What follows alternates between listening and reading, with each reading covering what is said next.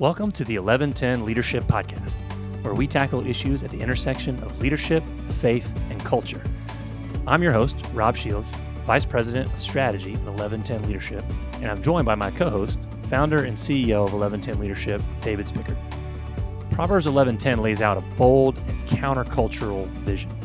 When the righteous prosper, the city rejoices. We're here to ask, what does it look like practically to be this type of leader? Leaders willing to invest everything they have so that everyone around them can thrive.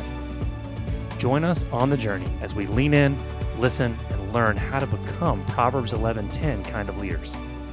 The kind of leaders that make our cities rejoice. Hello, David. Hello, Rob. How are we doing today? I'm still good.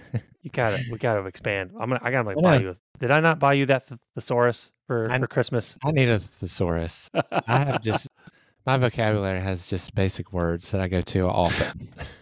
I'm, I'm, Part I'm on because- with Sorry. four elementary school age kids Yeah. like that. I'm just preconditioned to push back on I'm good or how was your day? Good, right? I was like, so I just I have a lot of natural follow up questions to get to the root of how their day really was when you're talking to a second grader. part of my challenge is just being able to enunciate complicated words. Well, I don't know if this is the venue for that, uh, but I hope you're ready to, to talk good, make words good. Yes. Well, and this topic is deep, has kind of a next level element to it. So the words we use are really important as we talk through these.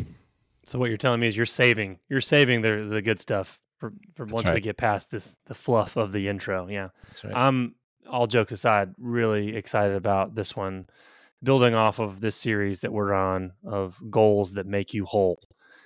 Really leaning in uh, on this journey to talk about goal setting after talking about our why, importance of having a personal mission statement, and then even what does it look like to kind of provide a framework around setting goals in general as business leaders, but then taking it, you teed this up a little bit in our, our last episode around not just setting goals, but goals having just goals, right? You've written a book called The Just Leader uh, that's coming out here very soon. The countdown is on. Very excited about that next month. But to me, this is this is this triple Venn diagram that really sets these conversations, this podcast, your book, our work apart from you know classic leadership development or even leadership development from a lens of faith because it's this third component around engaging culture, right? Or as our theory of change as an organization, even thriving leaders, thriving companies, thriving communities. All really tackling and addressing all three and making sure all three are on our radar as leaders, you know, faith, leadership, and culture, not just picking two of those, but really the importance of all three together, which leads us to this conversation, right? You don't just stop with the importance of setting goals and some best practices around goals in general, but you take it to this honestly a lot more complicated of a conversation that are it's a lot more rare to have, which is what do you do around goals that engage culture and lead to thriving communities? So, David, without further ado, let's just dive in, shall we? And hopefully we'll just see where the conversation takes us. Yeah, because this is where the rubber meets the road. Yeah. And this is, you know, this is our why Mm. as a, as an organization. And the reason why it's our why, we've talked about it numerous times, is it's a pathway to everyone thriving, everyone winning, including ourselves. Mm. And so this extra element of understanding how these goals can be just is not extra. It's not we have just goals over here and normal goals over here. No, we mm-hmm. want to bake this into everything that we do. And so this episode and what we're talking about is how we can make sure that our goals are just. And there's a lot we can say, but one of the ways we, we can approach this is look at the qualities we have put together around what it means to be both a just leader and a just company. And those qualities can serve as a grid for us as we're evaluating our goals to determine whether they're just or not. And that list is a long list. So And I and I we don't have time to go through all of the qualities, but I, I want to mention a few of them as examples to give a sense of how we might look at our goals through the lens of these qualities. So, quality number one is the purpose of our business is to elevate people's lives and be a blessing in the cities where they operate. So, in order to be a just company, we're thinking about how we're elevating people's lives and how we're a blessing in the cities where we operate. So, are our goals leading us to that outcome? Another quality, we value and care for all of our stakeholders. People's lives are improved in the interactions with the company. This is similar to the one I just mentioned, but it's a little bit more intentional around looking at all of our stakeholders and seeing how the things that we're doing value and care for them. Again, do our goals lead us to that outcome? Third quality, we take tangible steps to know the story of the community or the communities in which we do business.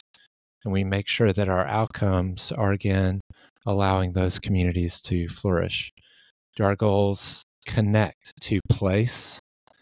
And do they have us engage with the people around us in such a way that our cities are improved as a result of our work? So, those are general big idea qualities there are numerous ones that we have on this list. Some get a little bit more practical to give us a sense of how we're being just. Those may seem to be theoretical or too general to understand how our goals begin to fit into that framework. But the more we ask these questions and make sure that we're outward focused in the way that we think about our why and therefore what we're doing to achieve targets to make sure that we're having the impact that we want to have, the more our goals can be just. Hmm.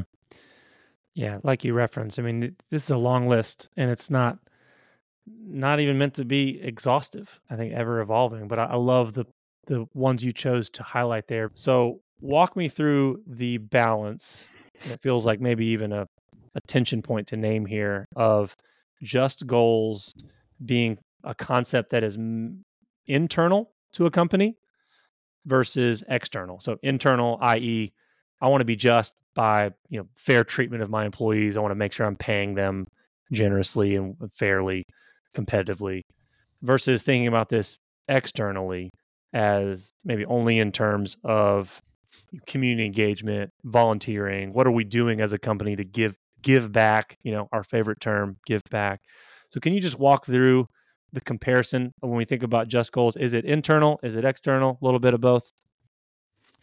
Well, you know what I'm going to say. I know what you're going to say. I, I, know exactly what you're going to say. well, it's both.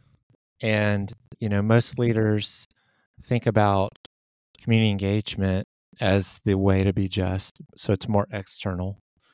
They'll create committees, which are good, that think about ways in which the teams of people at the company are volunteering in the community, the way they're providing services that might meet a need. And, you know, a lot of companies are doing this too to build morale among their employees. And all that is good, but it's limited. It's a limited perspective of how you think about what it means to be just, that this is holistic and it's both and. So it's internal and external, but it's also not just about what we do, it's about who we are and how we even set up our entire business. And this is world class. Like, this is a, the things that we're talking about are requiring an extra measure of leadership where people really have to step up their game and be outstanding leaders in order to take all of these things into consideration both the flourishing of their employees and how you invest in them, but also you're looking at your business practices to make sure they're just and fair. You're looking at your industry to see where there's brokenness within your industry that you may want to address and fix. You may be looking at what customers you work with and those you don't based on what they value and or how they pursue their business and whether it's just or not.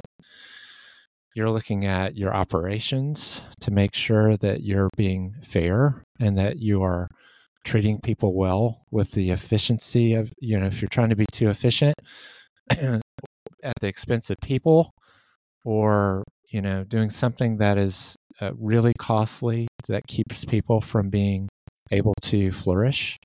You're looking at your policies around benefits and things like that. I mean, it's everything along with the external of how we're then engaging with people outside of our company and being a blessing to the cities in which we operate.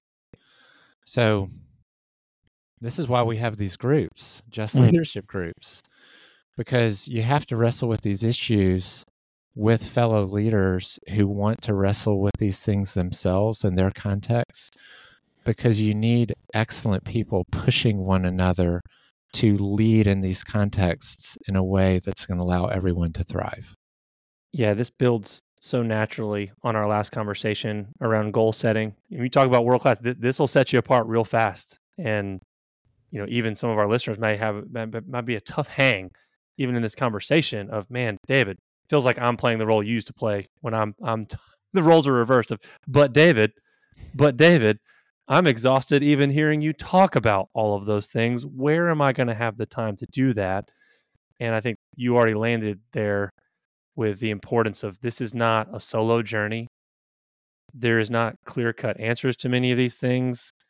The goal is oftentimes just in the wrestling, like the, the, it's the about the journey versus you know, an equation or a puzzle to solve and achieve that then you just kind of spend the, the rest of your leadership journey just coasting there. And so in many ways you're talking about the Christian journey, right? I mean, this is this is a, a lifelong path for us of wrestling in, in a broken world with how to usher in God's kingdom of, of peace and justice. And so we're going to really need to work these muscles. This is not something that, even though it's hard, doesn't mean we can ignore it because I, honestly, the thriving of our communities and our own thriving is at stake here.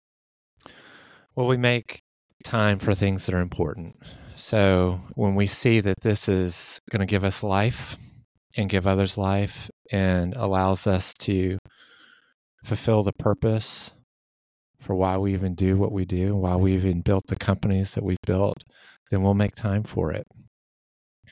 And it's deep and requires us to look at ourselves first before we even think about our company. But this is where true life and thriving happens. Yeah, it's been back to the name of this series, right? It's goal. We call it goals that make you whole. You know, we didn't say that they're going to be easy goals, but mm it's the path to wholeness, and it's incredibly worth it. It could be incredibly challenging, yet incredibly worth it. And I think you and I have tasted enough of that journey to to be able to really endorse that. Absolutely. Eh, so we don't come at this from opinion. Of course, we have that those tastes from our past experience, but this is really following the guidelines and the direction that we we see in Scripture and mm. the way God has set this up for us. It's countercultural because it's from Him, and it gives us the pathway for us to understand how this works. Mm. Well, let's get practical, shall we? We did this in the last episode, and I think our listeners will find this incredibly helpful. So we've got a framework that I'm excited for our listeners to hear that we have developed. You know, not not exhaustive by any means, but just got some points to it that hopefully help if you're a leader listening who is really looking to do this and looking to trying to rally your team around what does it look like not only to make goals you know, in the macro, but make goals and ensure that you have thought through what some goals that are just so, David, tee up this framework, help unpack it for our listeners, will you? Okay, so I'm going to walk through seven principles that guide us in the development of just goals. The first one is what it, what's motivating us. Our, our how are we driven to create just goals and to make sure we're doing this out of a blessing and this is an honor and we're doing it with joy versus feeling it's a burden and obligation. So a lot of this simply is just understanding where we're coming from. We get Set, to do this versus we, we, have to do this. Yes, we get to do this. And it's hmm. exciting. It's hmm. a blessing, an honor, and a joy.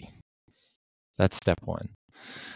Step two is focus before looking out, we need to look in at ourselves.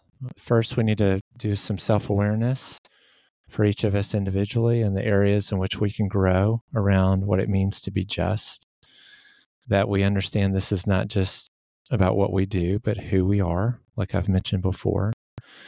And then that allows us to look inward with respect to our organization, how we are doing our work, like I mentioned before, all the different elements of it, looking at our industry, how we engage in the normal operations of our day to day. If you think about this as an example, should a law firm do a quarterly service day building a habitat house? Yes, that's great. Mm. But what about that law firm also activating the skills and wisdom of their people to help those in need by carving out time for clients who can't pay. Mm. So I know law firms are really good at that. And that's a good example of how a company is doing both, both internal and external. So it's about looking inward before looking outward. That really leads to this next point, which is posture and I've already mentioned it from I have to to I get to, but it's it's even further than that, which is we're not having to respond to some cultural moment to create these goals, but we're understanding that this is central to who we are and what we want to become and be as a company and create a place where people can come and be all that they're designed to be. Not because the culture is demanding it of us, but because we get to do this. So then number four is process. And that this is the idea of we're being more proactive than reactive. So many companies have had to be reactive when it comes to justice issues because of an event that happens or something in, either in our society or even within their company where they are just reacting to uh, that issue and they haven't really thought through this, planned for it, and had a proactive strategy for how they're going to engage in just issues. So process is is important. It's why we're ha- we even have this framework so that companies can be intentional to think about this ahead of time so that they are proactive. Five is causes. This is, you know, what do we care about? What are the, what is the brokenness within our community or within our industry? The issues that are relevant to us or what we care about and how do we go deep with a few versus shallow with many. And that can be a challenge with certainly a larger company. But we mm-hmm. would encourage a company to think about how to go deep with a few causes and or organizations with which they can have ongoing relationship and partnership.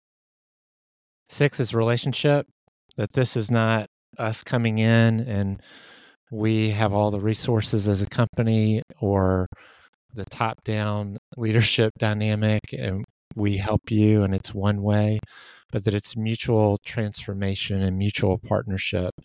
This sense of I need you and my life is not complete without you in it. So relationship being critical to how we think about this, both internally as we build a uh, deep, connected community amongst our people, and then how that then translates into those with whom we work and engage outside of our company.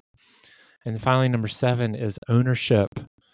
It's this idea that this is all owned by our team that we've created a mechanism for inviting our team into the process.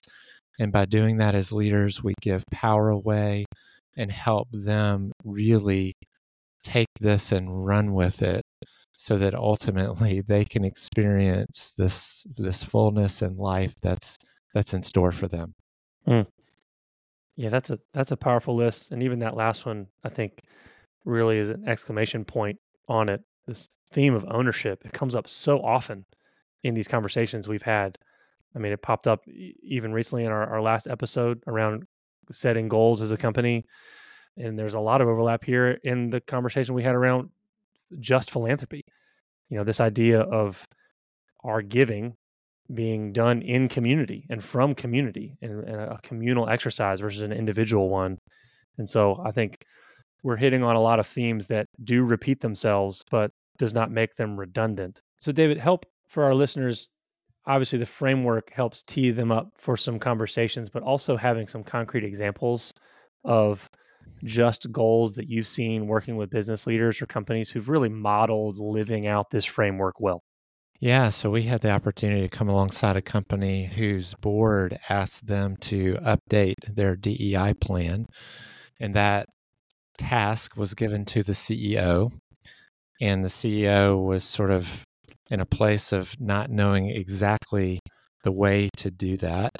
He was in a position as the only one to own that task, and he knew he needed to figure out how to make this something that was going to be effective within his company. So he asked us to come alongside of him as he thought about the integration of this DEI plan. And we just, we saw him really model what this looks like as we worked with him to identify a team within his company to walk through a process of making sure that a, any DEI plan was going to be integrated within their strategic plan, that it was not something that was going to be extra, and that it was also not something that was going to be top down from the CEO down to other leaders or even the employees of the organization. So, by having this group identified of leaders and others in the company who could be sort of a task force to walk through with this was essential the CEO was a part of that group, but he was not leading that group. He was present and showed that this was extremely important and that there was a buy in at the top. You have to have buy in uh, for this at the top in order for it to work. But he was just at the table, giving away power, being a part of the team. And as a result, we put together a plan that is deeply integrated within their strategic plan. And this company is a national company with ha- which has offices across uh, the country in different cities. And the plan is not only applicable and specific across the entire company so that they can implement principles everywhere, but it also took into consideration the context of each city and for each group in each city to understand how they can tailor the goals and the plan for their particular city and context and to even activate their work around that. So it's not something extra that they do outside of their work, but they're just incredibly thoughtful about the community partnerships that they can engage in that leverage what they do really well to have an impact in each of the cities in which they operate.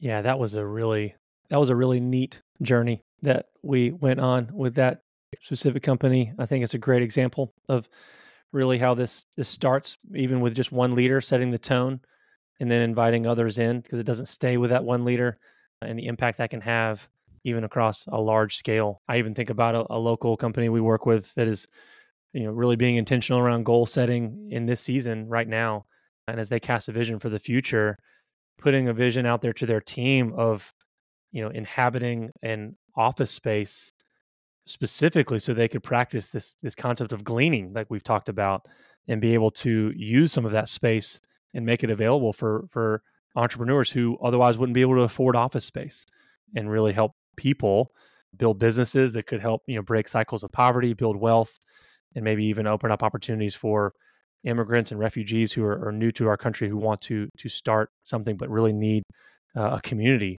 an ecosystem around them to incubate those ideas and bring them to life. And so there's so many different ways you can apply this, right? I mean, from from a full-on DEI plan that's integrated into your strategy to thinking about office space differently, right? I mean, this just hits in so many different levels. So David, this has been quite the journey, even in this conversation that shows just all the the moving parts that come to creating just goals. Not a quick fix approach by any stretch of the imagination. But as you think about synthesizing a bottom line down to maybe a single takeaway, that might be this might be the episode where it is perhaps the most challenging ever in the history of our, of our podcast journey. Can you think of some advice for our listeners that you'd like to uh, to leave them with for thinking about just goals? Well, for today's bottom line, it's really good to go back to this idea that being just is who we are versus what we do. Mm. And that this flows out of that as we understand God's heart for justice, how he is a God who is just, and therefore he can make us men and women of justice. And the who we are part is already secure. There's nothing that we have to do to achieve mm. being just. There's nothing really that we have to do to achieve, even within our companies, that necessarily make us more just than not, because that's already secure because of what God has done for us. Therefore, pursuing this comes out of that. And we don't have to be buried under the weight of the burden of this, but we can live in freedom and it's a blessing. And we can be generous and do this with joy, not out of obligation, not because we're reacting to things, but because we are pursuing this intentionally, because we know this is the pathway to life. And that's exciting. Mm. I love, yeah, I love this idea of justice is our identity because it's God's identity, but it's not a performance based identity. That's right. Or it is, but it's not about our performance. It's about Jesus's performance, right? And then really what he has already secured for us. So we move from that place of security in a pursuit of justice with real true freedom and from a place of really deep rest, like we've talked about, right? And acceptance. So, David, thank you for going on this journey with me. Thank you for modeling these things for me, and I, am excited to continue this journey as we as we shift and continue in this series around pursuing wholeness. Yes, you too, Rob. Thank Thanks, you. friend. To learn more about 11Ten Leadership, visit our website at 11tenleadership.com. That's the numerals 1 1, then spelled out T E N leadership.com. That's 1 1 T E N leadership.com. There, you'll find more resources to equip you on the journey of becoming an 1110 leader. You can also get connected to our growing leadership network. If you've enjoyed this episode, share it with a friend. To help others find us, you can also rate and review us on Apple Podcasts or wherever you listen to podcasts.